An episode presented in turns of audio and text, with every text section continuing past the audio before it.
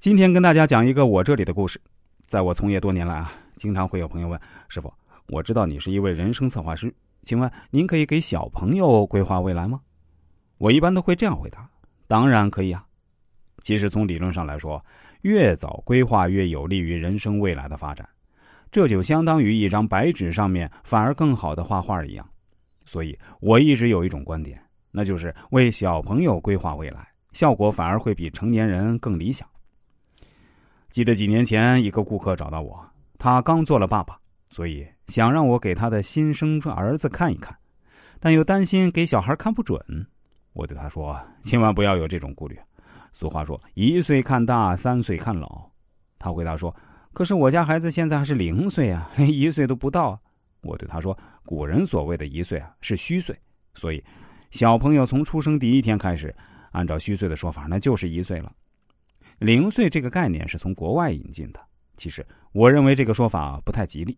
世界上怎么可能会有一个人是零岁呢？对吧？哦，那好，那位顾客说：“请师傅给我儿子规划一下未来吧。”我当时对他说：“这个孩子将来学习方面可能不会很突出，但是他在艺术方面以及语言方面可能会有一些天赋。”嗯，这样的话，你们可以考虑让他朝这个方向发展，比如做个主持人之类的。他听完后显得失望的说：“师傅，那你也知道，在我们中国社会，一个孩子如果不会读书，他基本上这辈子就完蛋了。要知道，读书和高考是我们普通人实现阶层跨越的最好方式了。请你再仔细看看，我儿子真的在读书方面那么差劲吗？”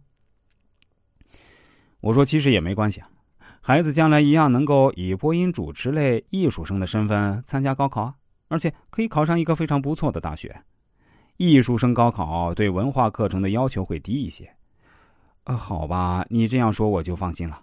这位顾客对我说：“虽然我们夫妻俩都没有多少文化，但终究还是希望自己的孩子能够有出息一些。那我以后就多注意，让他朝着播音主持的方向发展吧。”转眼间几年过去了。前阵子，这位顾客又找到我说：“师傅，你当年对我孩子的规划啊，确实非常符合孩子的情况。我儿子现在七岁，学习成绩确实让我很头疼，但他在主持方面那确实很有天分。老师也跟我说，我儿子是他教过学生里面难得一见的好苗子。